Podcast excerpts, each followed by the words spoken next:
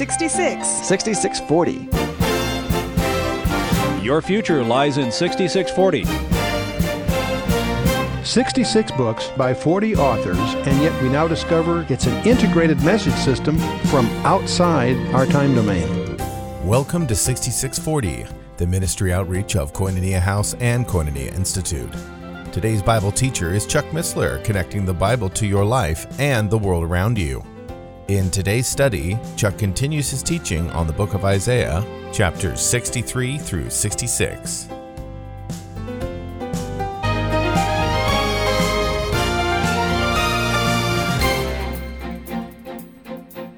He answered and said unto them, verse 11, Because it is given unto you to know the mysteries of the kingdom of heaven, but to them it is not given. In other words, in public, he speaks in riddles. And we're all taught, well, those parables, that they're teaching aids. No, they're not. I mean, yes, they are, but they're also designed so that his own will hear and understand, others won't. That's rather weird. You think that's Chuck Missler interpretation? Let's go on. See, for them, for you is given, but to them it's not. Those people out there, you see. For whosoever hath to him it shall be given. And he shall have more abundance. But whosoever hath not, from him shall be taken even that which he hath. That's pretty interesting language. Therefore I speak unto them in parables because they, seeing, see not. Hearing, they hear not. Neither do they understand. And in them is fulfilled the prophecy of Isaiah, which saith, By hearing ye shall hear and shall not understand, and seeing ye shall see and not perceive. For this people's heart is become gross. Their ears are dull of hearing, and their eyes have they have closed, lest at any time they should see with their eyes, hear with their ears, and should understand with their heart, and should be converted, and I should heal them. But blessed are your eyes, for they shall see, and your ears, for they shall hear. Verily I say unto you that many prophets and righteous men have desired to see those things which ye see, and have not seen them, and to hear those things which ye hear, and have not heard them. Hear therefore the parable of the sower, and then goes on to interpret for them what the first of the seven parables meant. We won't go through the parables, obviously, that's peripheral to our interest tonight.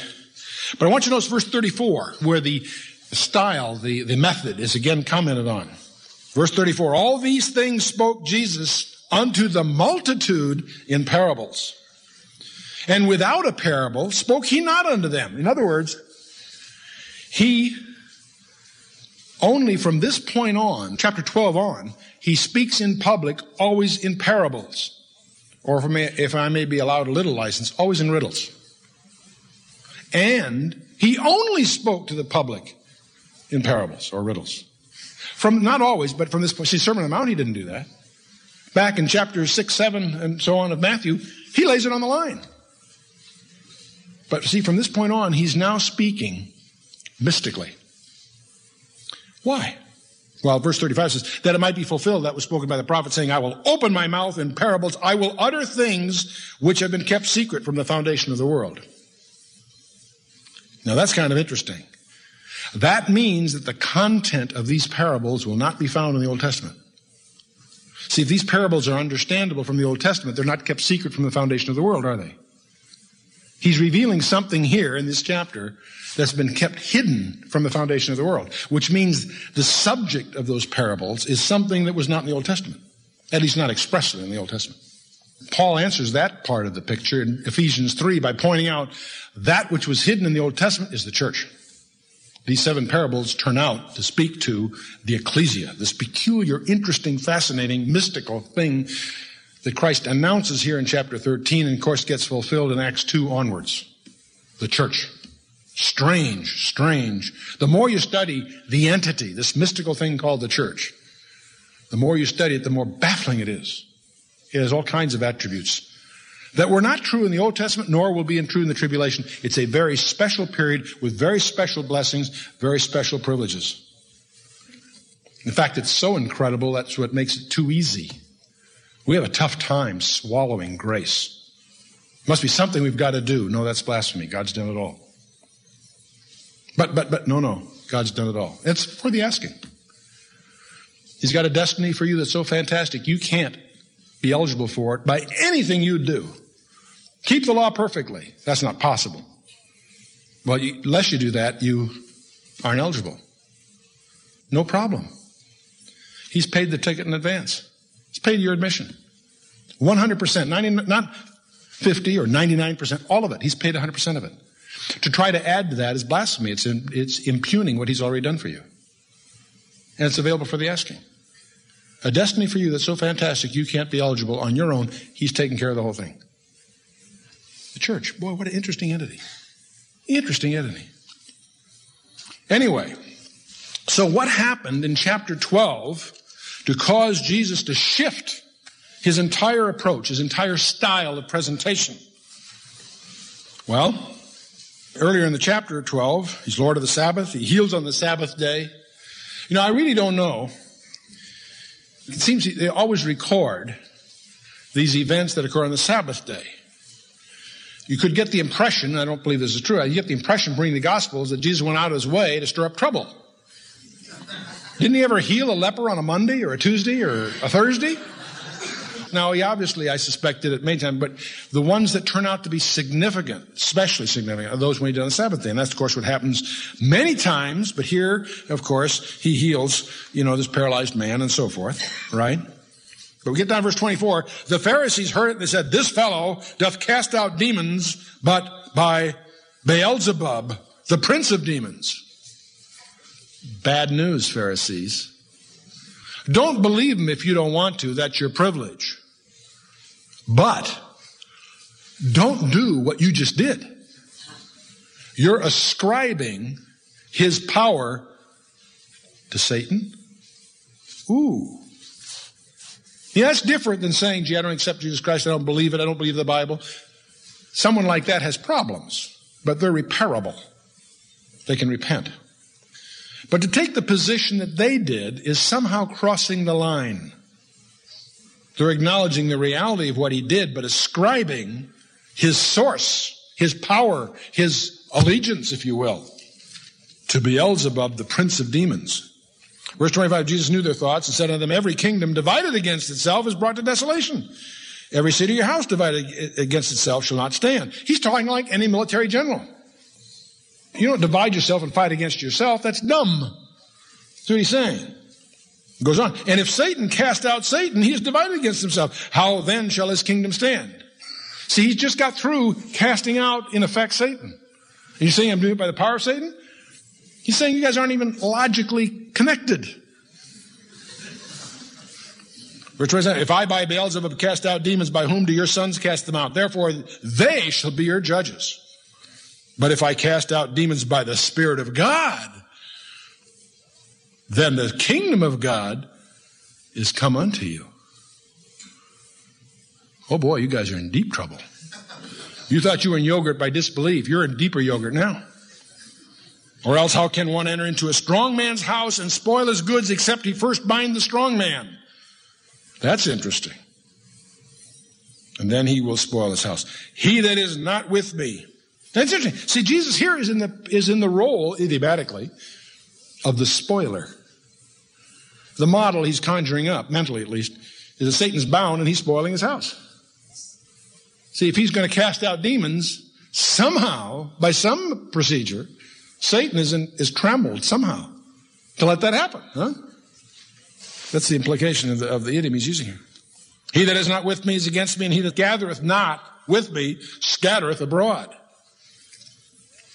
I'm reminded of some self styled investigative reporters that are running around the landscape from time to time on talk shows and what have you that seem to make their practice attacking brethren in the body of Christ. Various authors to whom they slight, they have some quarrel or another, which is fine. They should do that and confront them directly. But it fascinates me how the, the, the style today of so many of accusing the brethren publicly. I did a little study of what the accuser of the brethren is. I know where that doctrine comes from. Hmm. Makes me very uncomfortable when I see that happen. Does that mean we should go be silent? No, but it does mean that we deal with these doctrines within the body and not on secular radio. It's interesting how there are those that would call themselves members of the body of Christ that spend their time dividing the body. Tragic. Then we get to the famous verses 31 and 32, but they now, I think, have a different complexion than you may have perceived before. Wherefore I say unto you, all manner of sin and blasphemy shall be forgiven unto men. But the blasphemy against the Holy Spirit shall not be forgiven man. Amen. And whosoever speaketh a word against the Son of Man, it shall be forgiven him. But whosoever speaketh against the Holy Spirit, it shall not be forgiven him. Neither in this age nor in the age to come. The so called unpardonable sin. Let me hasten to add something. If you're worried about it, that means you haven't done it. If you're concerned about having somehow done that, who's telling you to be concerned? The Holy Spirit. So he's, he's still in there pulling for you. So don't get all hung up that, gee, you know, I've done the unpardonable sin. Because if you have, you wouldn't be worrying about it. You follow my logic. Either make the tree good or its fruit good, or else make the tree corrupt its fruit corrupt. For the tree is known by its fruit. Oh, generation of vipers. I love that phrase. You know, if you have to understand how the Pharisees felt about snakes, idiomatically, Levitically, what's a snake? The Nachash, the shining one from Genesis 3. He's saying, hey guys, you're a generation of vipers. He's calling them the seed of the serpent from Genesis 3:15. How can ye being evil speak good things? For out of the abundance of the heart the mouth speaketh. A good man out of the good treasure of his heart bringeth forth good things, and an evil man out of the tre- evil treasure bringeth forth evil things. But I say unto you that every idle word that men shall speak, they shall give account of it in the day of judgment. Oh boy, do I have a lot to pray about. For by thy words thou shalt be justified, and by thy words thou shalt be condemned. Then certain of the scribes and of the Pharisees answered, saying, Master, we would see a sign from thee. You know, I, I, I come to verse 38 and I crack up. He just got through healing so dramatically they have to ascribe it to Satan, right? Then they have the chutzpah to come and say, hey, by the way, we'd like to see a sign. And Jesus says, No kidding. No, he says, verse 39, He's answered and said to them, An evil and adulterous generation seeketh after a sign, and there shall no sign be given to it but the sign of the prophet Jonah. For as Jonah was three days and three nights in the belly of the great fish, so shall the Son of Man be three days and three nights in the heart of the earth. The men of Nineveh shall rise in judgment with this generation and shall condemn it because they repented at the preaching of Jonah, and behold, a greater than Jonah is here. I love this passage because, first of all, I don't know how to get three days and three nights between Friday and Sunday. So I'm one of these screwballs that believes Jesus Christ was crucified on a Wednesday. And don't misunderstand me. Many good scholars hold the view and justify it on, on Friday, and other good scholars hold on Wednesday. So I won't get into that whole controversy. Just be aware that there are viewpoints. But this is one of the reasons that we really think it's not three partial days counted as a full day, but three days and three nights because it's idiom. Most of us see this and presume that what he is referring to is his resurrection. He's crucified, right? Dead and buried. And just as Jonah was three days and three nights in the belly of the big fish, so the Son of Man was three days and three nights in the belly of the earth, right?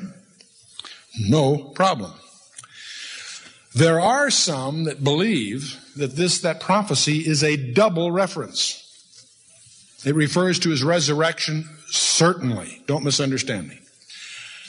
But it's interesting that we come back to Hosea 5:15. I will go and return to my place, God says. I will go and return to my place till they acknowledge their offense. What offense? Their rejection of the Messiah. There are comparable passages in Deuteronomy and Leviticus, again, where the word for the offense is clearly in the Hebrew a singular, specific indication. Till they acknowledge their offense and seek my face in their affliction, they will seek me early. And to get to the point, there are those that believe that the Antichrist and the Armageddon scenario, all the nations come against Jerusalem the remnant follows the instructions of the Messiah who told them in Matthew 24 verse 15, when you see the abomination of desolation spoken of by Daniel the prophet, stand in the holy place. Whosoever reads, let him understand. Then let them which be in Judea flee. Don't even grab your coat. If you're in the field, split like now, remember? Where do they split to? Other passages in the Old Testament indicate that they're going to take refuge in Petra or Bozrah. Now, why does Satan care? You know, one of the things that used to puzzle me a lot is I can understand from Revelation 12 that Satan has had this plot against the messianic line. When God told Adam and Eve that there was, there's going to be one of their offspring that was going to be deliverer, he took right on after Cain and Abel and got that whole story, thinking he'd won, only to find out Seth, there's some more, and so on. As we go through, all through the scripture, we find again and again Satan maneuvering. The more God reveals of his plan, the more he's allowed to focus his attack. To do what? To break the will of God. And you, you can study the whole Bible from that viewpoint. All through the kings. There's always some plot to kill off all the offspring, but there's always one secreted away that maintains the royal line and so on. The uh, slaughter of the babes in the days of Pharaoh, where Moses miraculously taken care of. Or the slaughter of the babes by Herod in Bethlehem. All plots, satanic plots, to disconnect the royal line. Okay, Christ is born. He ministers. He goes to the cross. He's crucified. He's resurrected from the dead. You jump to the conclusion that wouldn't you think it's over? Hey, the victory is Christ. It's all over. Maybe not in Satan's mind. See, he may be a slow learn. And of course, you know, uh, he's psychotic, and sin begets sin, and he's been sinner longer longer than any of us can have any concept of. So I would, I think you begin to understand some of this when you begin to look at him that way, at least. The point is, maybe there's some event See, why is Satan so anti Semitic today? He certainly is. All prejudice, all racial prejudice is bad, but there's something peculiarly strange about the world's animosity towards Israel. Why? Well, it's satanic. Fine. Why? Why does Satan care? There is a hypothesis by some scholars is that there's yet an event as a precedent condition to the second coming of Jesus Christ. Not the rapture, that, that can happen anytime. But before Jesus comes back, they have to ask him. See, the idea is, is that I will go to my former place until they acknowledge their offense. In their affliction, the tribulation, they will seek me early. And the suggestion is, is that in Hosea chapter 6 is the prayer that they pray.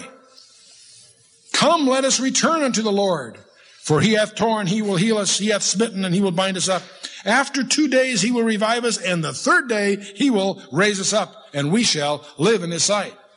Then shall we know if we follow on to know the Lord. His going forth is prepared as the morning, and he shall come unto us as the rain, as the latter and former rain unto the earth. There is a view that this may be a second, so to speak, reference to the prophecy of Jonah.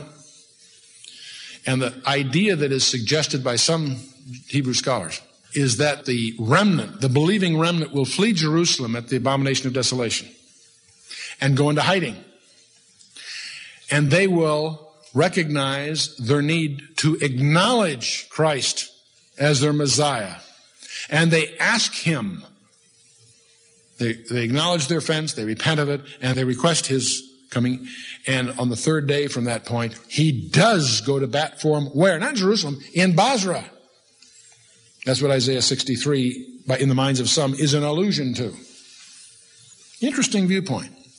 Is it correct? I'm not sure. I, am very intrigued with it because if nothing else, it helps us understand what motivation may underlie this strange preoccupation, if I can call it that, of Satan with not just the Jew, but especially the believing Jew, the so called Messianic Jew, the Jews that recognize Jesus Christ as the Mashiach Nagid, the Messiah of Israel. Yeshua HaMashiach. Interesting idea. I thought it would be worth sharing with you. I don't want to oversell it. It's just a viewpoint, but it's one I find provocative. But let's move on. Isaiah chapter 63 verse 7. I will mention the loving kindnesses of the Lord and the praises of the Lord according to all that the Lord hath bestowed on us and the great goodness toward the house of Israel, which he hath bestowed on them according to his mercies and according to the multitude of his loving kindnesses. For he said, Surely they are my people, children that will not lie. So he was their Savior. I love this passage. It's speaking to whom? Israel. He is their Savior. This is another one of the 10,000 examples that God is dealing with Israel and the church separately. God is not through with Israel. The church isn't the replacement of Israel. Nonsense. He's speaking here of Israel. They are my people, and, they, and, and he was their Savior. In their affliction, he was afflicted, and the angel of his presence saved them. In his love and his pity, he redeemed them, and he bore them and carried them all the days of old. But they rebelled and vexed his Holy Spirit. Therefore, he hath turned to their enemy, and he fought against them. Then he remembered his da- the days of old, Moses and his people, saying, Where is he who brought them up out of the sea with the shepherd of his flock? Where is he who put his Holy Spirit within him? Who led them by the right hand of Moses with his glorious arm, dividing the water before them to make himself an everlasting name. Who led them through the deep like a horse in the wilderness, that they should not stumble. As the beast goeth down into the valley and the Spirit of the Lord caused him to rest, so didst thou lead thy people to make thyself a glorious name. Look down from heaven and behold from the habitation of thy holiness and of thy glory. Where are thy zeal and thy strength, the yearning of thine heart and of thy mercies toward me? Are they restrained? Doubtless thou art our father through Abraham. Be ignorant of us and Israel acknowledge us not. Thou, O Lord, art our father, our redeemer. Thy name is from everlasting. O Lord, why hast thou made us to err from thy ways and hardened our heart from thy fear? Return for thy servant's sake the tribes of thine inheritance. And the people of thy holiness have possessed it but a little while. Our adversaries have trampled down thy sanctuary. We are thine. Thou didst never bear rule over them. They were not called by thy name. Plea of Israel. Our adversaries have trampled down thy sanctuary.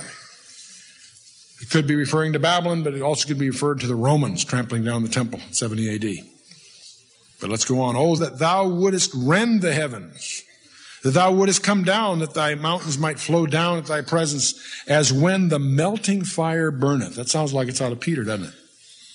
Or Micah 1, either way. And the fire causeth the waters to boil, and make thy name known to thine adversaries, that the nations may tremble at thy presence. One of the strangest things, it's hard to visualize, but it's very vivid in the scripture, both Old and New Testament, is this whole notion of a conflict, an open, knowledgeable conflict between God and the nations on the earth. That's weird. And we can understand unbelief. We can understand those kinds of things. But it's hard for us to imagine the world organ, in an organized way taking up arms against God. And yet, that's what the first Psalm talks about. And I should explain that. In the Psalms, the, what we call the first Psalm is actually an introduction in the Hebrew uh, Bible, I believe. Psalm 2 is really the first Psalm. And Psalm 2 is exactly that. Father, Son, and the Holy Ghost talking about the futility of the nations taking up against the God of the universe. That's insanity. But coming that the nations may tremble at thy presence. And when thou didst terrible things which we looked not for, thou camest down, the mountains flowed down at thy presence.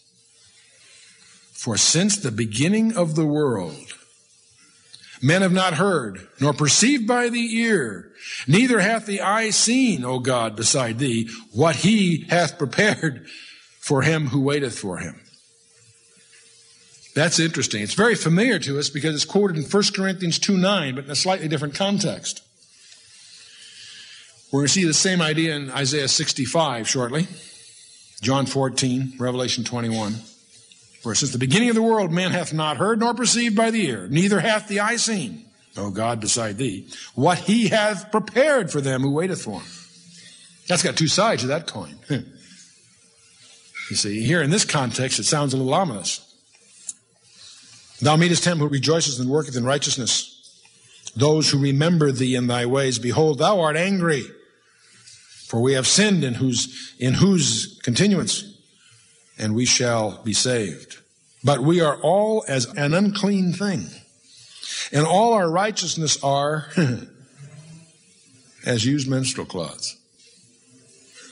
And we all do fade as a leaf, and our iniquities, like the wind, have taken us away.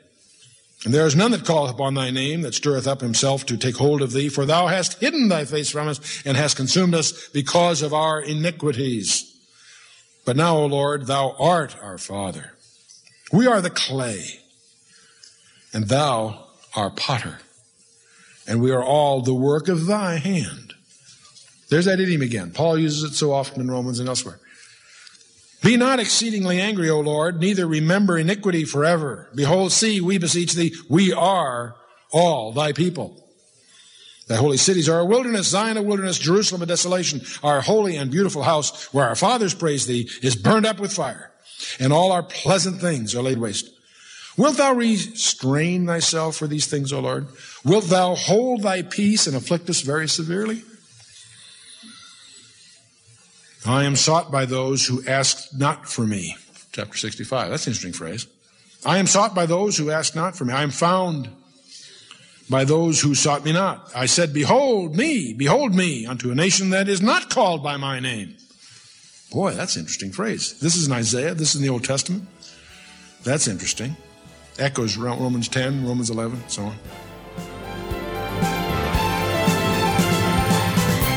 You've been listening to 6640, the ministry outreach of Koinonia House and Koinonia Institute. Today's Bible teacher was Chuck Missler, teaching through the book of Isaiah. Download the new K House TV app to access an ever growing collection of free resources. Visit the Apple or Android App Store or search K House TV on your Roku or Fire TV streaming device. Thank you for listening to 6640 and for your continued prayerful support of this ministry. Until next time, as we continue this series, may God bless you with the knowledge of His Son, Jesus Christ, as you study His Word.